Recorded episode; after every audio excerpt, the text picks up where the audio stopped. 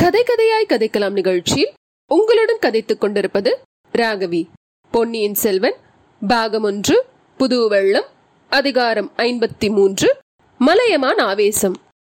அறிவை போலவே ஆற்றலும் ஆற்றலை போல் அனுபவமும் பெற்று முதிர்ச்சி அடைந்திருந்த திருக்கோவலூர் மலையமான் அரசர் கடைசியாக கூறிய வார்த்தைகளை கேட்டு ஆதித்த கரிகாலன் மூச்சை அடைந்து விழுந்து விடவில்லைதான். ஆயினும் சிறிது நேரம் செயல் இழந்து ஸ்தம்பித்து நின்று விட்டான். பார்த்திபேந்திரனும் வாய் அடைத்து போய் மௌனமாகி நின்றான். கடலும் ஓசை அடங்கி விட்டதாக தோன்றியது. தூரத்தில் படகிலிருந்து பண்டங்களை இறக்கி மரக்கலங்களில் ஏற்றுவோரின் ஏலேலோ சத்தம் கூட அச்சமயம் அடங்கி நின்று போயிருந்தது. வியப்புக்கு இடம் கொடுத்து விட்டதற்காக வெட்கப்பட்ட ஆதித்த கரிகாலன் சட்டென்று பாட்டனார் முகத்தை நிமிர்ந்து நோக்கி தாத்தா இப்படியெல்லாம் நாடு நகரங்களில் சிலர் பேசி வருவதாக என் காதிலும் விழுந்தது. அது வெறும் பொய் வதந்தி என்று எண்ணியிருந்தேன். நீங்கள் இவ்வளவு நிச்சயமாக சொல்லுகிறீர்களே. தெரிந்து கொண்டுதான் சொல்கிறீர்களா? இப்படியும் நடக்கக்கூடுமா? என்றான். ஏன் நடக்க முடியாது? உன் பாட்டனாருக்கு முன்னால் உன் பெரிய பாட்டனார் கண்டராதித்த தேவர்தானே சோழ நாட்டை ஆண்டு வந்தார். அவருடைய குமாரனுக்கு உங்களை காட்டிலும் அதிக உரிமை இந்த ராஜ்யத்தில் உண்டல்லவா? என்றார் மலையமான் விளாடுடையார். இல்லவே இல்லை. அந்த முழு அசடன் நாலு வார்த்தை பேச தெரியாதவன் கையில் வாள் எடுத்து அறியாதவன் பெண்ணாய் பிறக்க தவறி ஆணாக பிறந்தவன் அவனுக்கு இந்த ராஜ்யம் உரிமையா? பால்மணம் மாறாத பன்னிரண்டாம் பிராயத்தில் போர்க்களம் புகுந்தவர் வீரபாண்டியன் தலை கொண்ட சிங்கம் தோல்வி என்பதே அறியாத வீராதி வீரர் ஆதித்த கரிகாலருக்கு உரிமையா? ஐயா மிலாடுடையாரே வயதாகி விட்டபடியால் தங்களுடைய அறிவு கூட மழுங்கி விட்டதா என்று சீறினான் பார்த்திபேந்திரன்.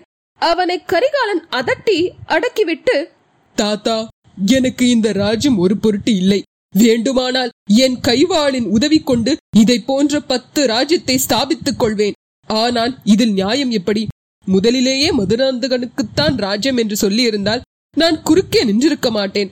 நாடு அறிய நகரம் அறிய மக்கள் எல்லாரும் அறிய எனக்குத்தான் அரசுரிமை என்று இளவரசு பட்டாபிஷேகம் செய்துவிட்டு இப்போது எப்படி மாறலாம்? உங்களுக்கு இது சம்மதமா இருக்கிறதா?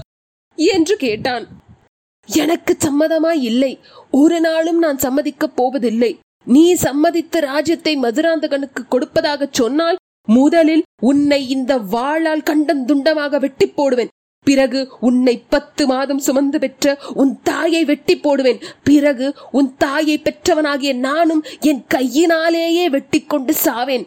என் உடம்பில் உயிர் இருக்கும் வரை இந்த சோழராஜ்யம் உன்னை விட்டு போகவிடேன் என்று அந்த வயோதிகர் கர்ஜித்த போது அவருடைய மங்கிய கண்களில் மின்னொளி வீசியது.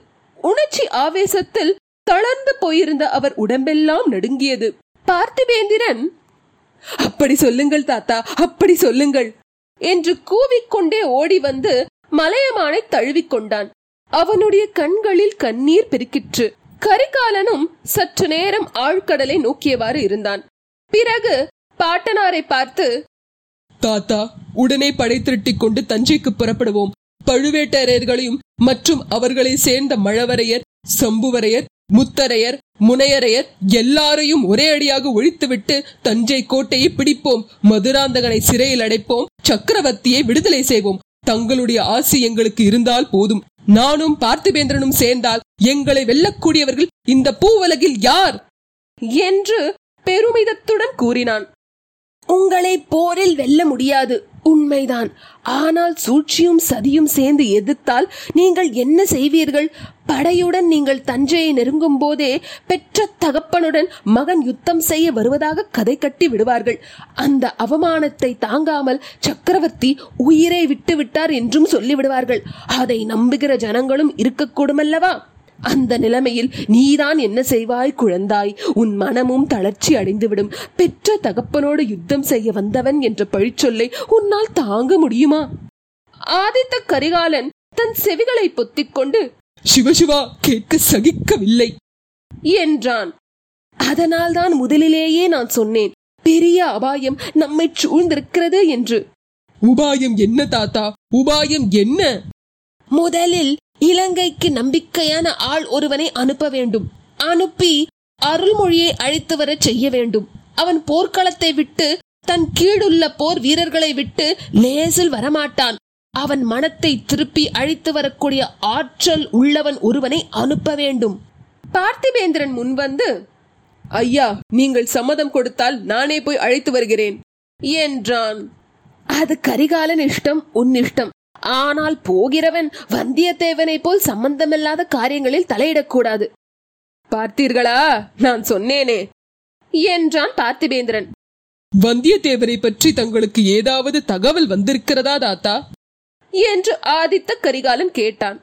அவனை பற்றி முதலில் எனக்கு சந்தேகமாக கூட இருந்தது. அவனும் நம் எதிரிகளுடன் சேர்ந்து விட்டானோ என்று. அப்புறம் அந்த சந்தேகம் தெளிந்தது. பார்த்தாயா பார்த்திபேந்திரா? என்றான் கரிகாலன். அவர் முழுவதும் சொல்லட்டும். அதற்குள் அவசரப்படுகிறீர்களே. ஐயா வந்தியத்தேவன் பேரில் தங்களுக்கு என்ன சந்தேகம் வந்தது? சம்புவரையர் மாளிகையில் கூட்டம் நடந்த அன்று அவனும் அங்கிருந்தான் என்று அறிந்தேன்.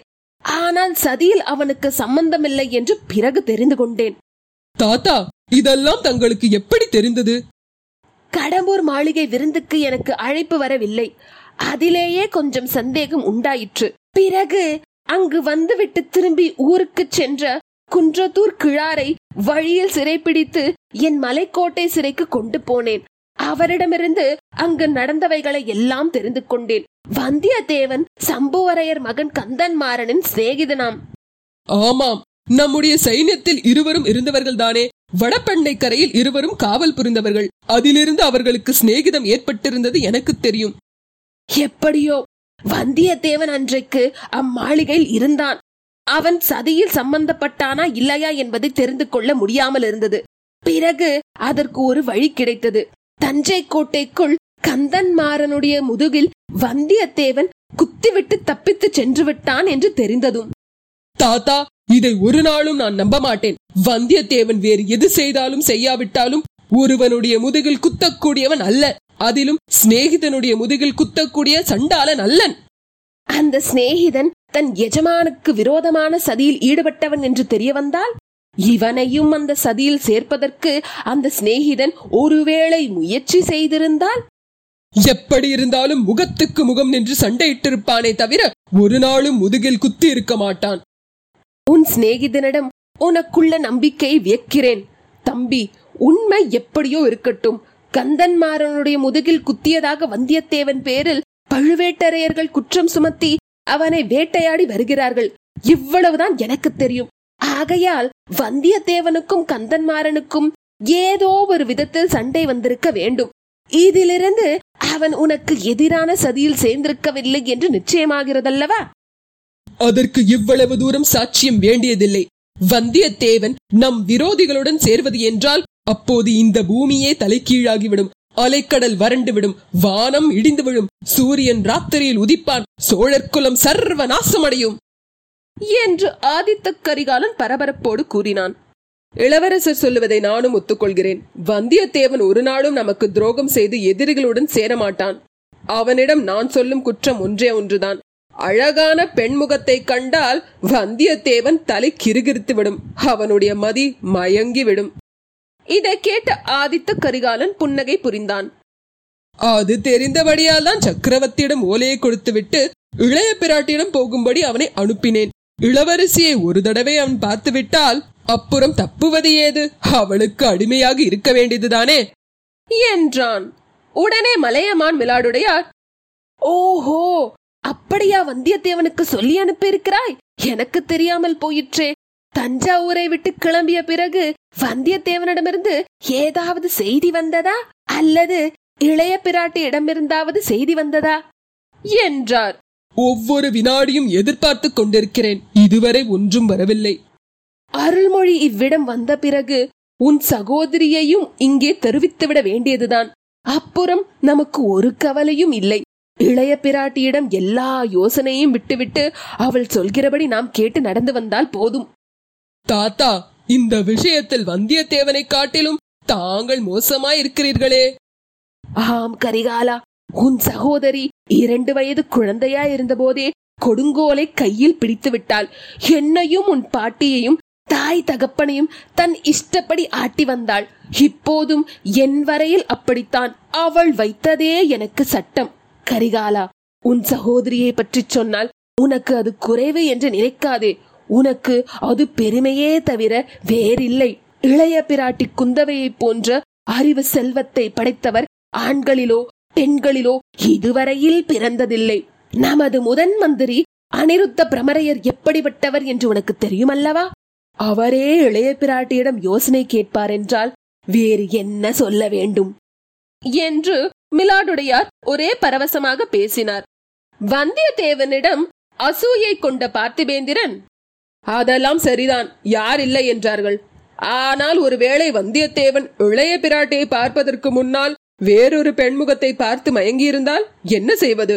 உதாரணமாக அந்த பழுவூர் இளையராணி என்கிற மோகினியை பார்த்திருந்தால் என்றான். கடைசி வார்த்தைகளை அவன் சற்று தாழ்ந்த குரலில் கூறியபடியால் கிழவரின் காதில் அது விழவில்லை. ஆனால் ஆதித்த கரிகாலனின் காதில் விழுந்தது.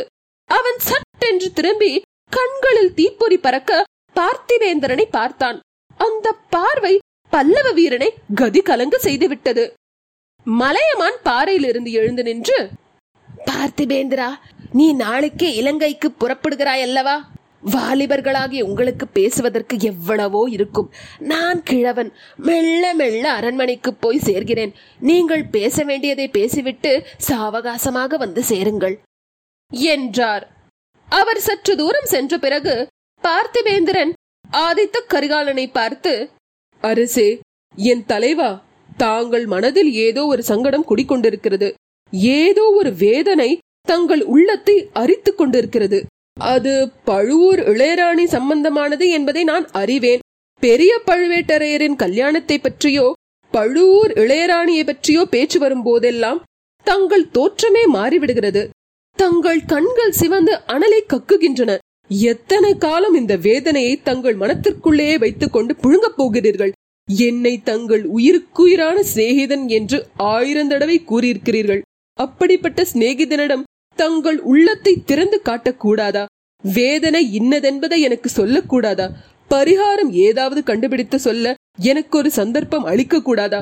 தாங்கள் மனதிற்குள்ளே வேதனைப்பட்டு புழுங்குவதை பார்த்து கொண்டு எத்தனை நாள் தான் சும்மா இருக்க முடியும்? என்று அடங்கா ஆர்வத்தோடு கூறினான். ஆதித்த கரிகாலன் ஒரு நெடிய பெருமூச்சு விட்டு நண்பா என் மனவேதனை என்றும் தீராத வேதனை என் உயிரோடு முடிய வேண்டிய வேதனை அதற்கு பரிகாரமே கிடையாது. ஆயினும் உன்னிடம் சொல்லக்கூடாது என்பதில்லை. இன்றிரவு சொல்லுகிறேன் இப்போது கிழவருடன் அரண்மனைக்கு போய் சேருவோம். அவரை தனியாக அனுப்புவது உசித்தமில்லை. என்று கூறி பாறையிலிருந்து எழுந்தான். இத்துடன் அதிகாரம் ஐம்பத்தி மூன்று முற்றிற்று. W W W dot K two கதைக்கலாம் டாட் காம் என்ற இணையதளத்தின் முகவரியை இந்த பாட்காஸ்ட் டிஸ்கிரிப்ஷன் பாக்ஸ்ல நாங்க போட்டிருக்கோம். உங்களுடைய மேலான கருத்துக்களை இணையதளத்தின் ஃபீட்பேக் செக்ஷனில் பதிவிடும்படி கேட்டுக்கொள்கிறோம்.